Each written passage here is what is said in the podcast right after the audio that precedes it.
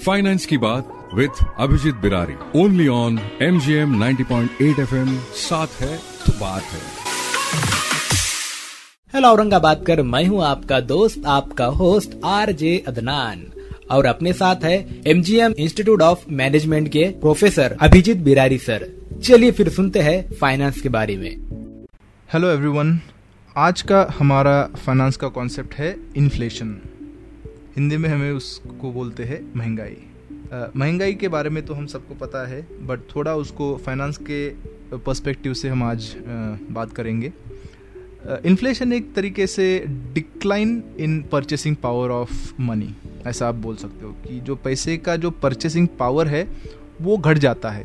और जब वो घट जाता है तो उसी को हम बोलते हैं इन्फ्लेशन एक बहुत ही फ़ेमस एग्ज़ाम्पल हम आज के डेट में ले सकते हैं पेट्रोल का।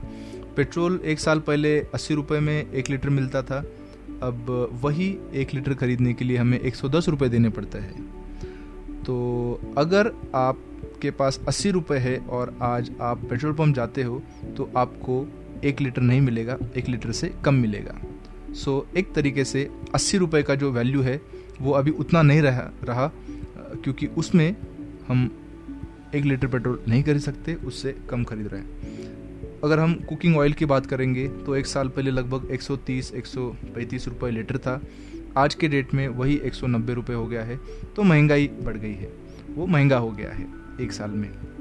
तो एक सौ तीस रुपये में जो एक लीटर मिलता था, आज एक सौ तीस रुपये में एक लीटर नहीं मिल रहा है। तो एक सौ तीस रुपये जो है, उसका वैल्यू घट गया है एक साल में, क्योंकि इन्फ्लेशन तो ये इन्फ्लेशन क्यों होता है? दो इसके मेजर रीजंस है। एंड uh, इसका उपाय भी मैं आपको बताऊँगा।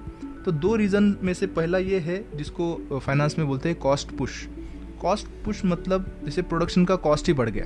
प्रोडक्शन का कॉस्ट बढ़ गया तो मार्केट में उसका भाव बढ़ जाएगा। जैसे हम हमेशा सुनते हैं कि इंटरनेशनल मार्केट में क्रूड ऑयल के प्राइजेस बढ़ गए। तो क्रूड ऑयल के प्राइजेस बढ़ गए तो यहाँ पे पेट्रोल एंड डीजल के प्राइजेस भी बढ़ जाएँगे। तो इसको बोलते हैं कॉस्ट पुश कॉस्ट बढ़ गया उसका तो वो महँगा हो गया। दूसरा होता है डिमांड पुल डिमांड पुल मतलब उस चीज़ का डिमांड इतना ज़्यादा है कि लोग हाई रेट पे जाके उसको खरीद रहे हैं। तो ऐसा काफ़ी चीज़ों के बारे में हुआ है पेंडेमिक में। आप देखो, जैसे दवाइयाँ है फार्मास्यूटिकल या बहुत सारी ऐसी चीज़ें हैं इलेक्ट्रॉनिक गुड्स एंड ये यहाँ पे बहुत ज़्यादा उसका डिमांड बढ़ गया था। और डिमांड बढ़ने की वजह से people were ready to pay at a higher price तो उस केस में भी वो इन्फ्लेशन बढ़ जाता है। अब तो ये जो इन्फ्लेशन है, एक लेवल तक तो ठीक है बट ये एक चिंता का कारण तब बन जाता है जब किसी इंसान का इनकम इन्फ्लेशन के हिसाब से बढ़ता नहीं है। मतलब इन्फ्लेशन है दस परसेंट और उसका इनकम बढ़ रहा है दो परसेंट। तो एक तरीके से वो इन्फ्लेशन उसके लिए नुकसान करेगा, एक चिंता का कारण बनेगा। तो इसका क्या सोल्यूशन है?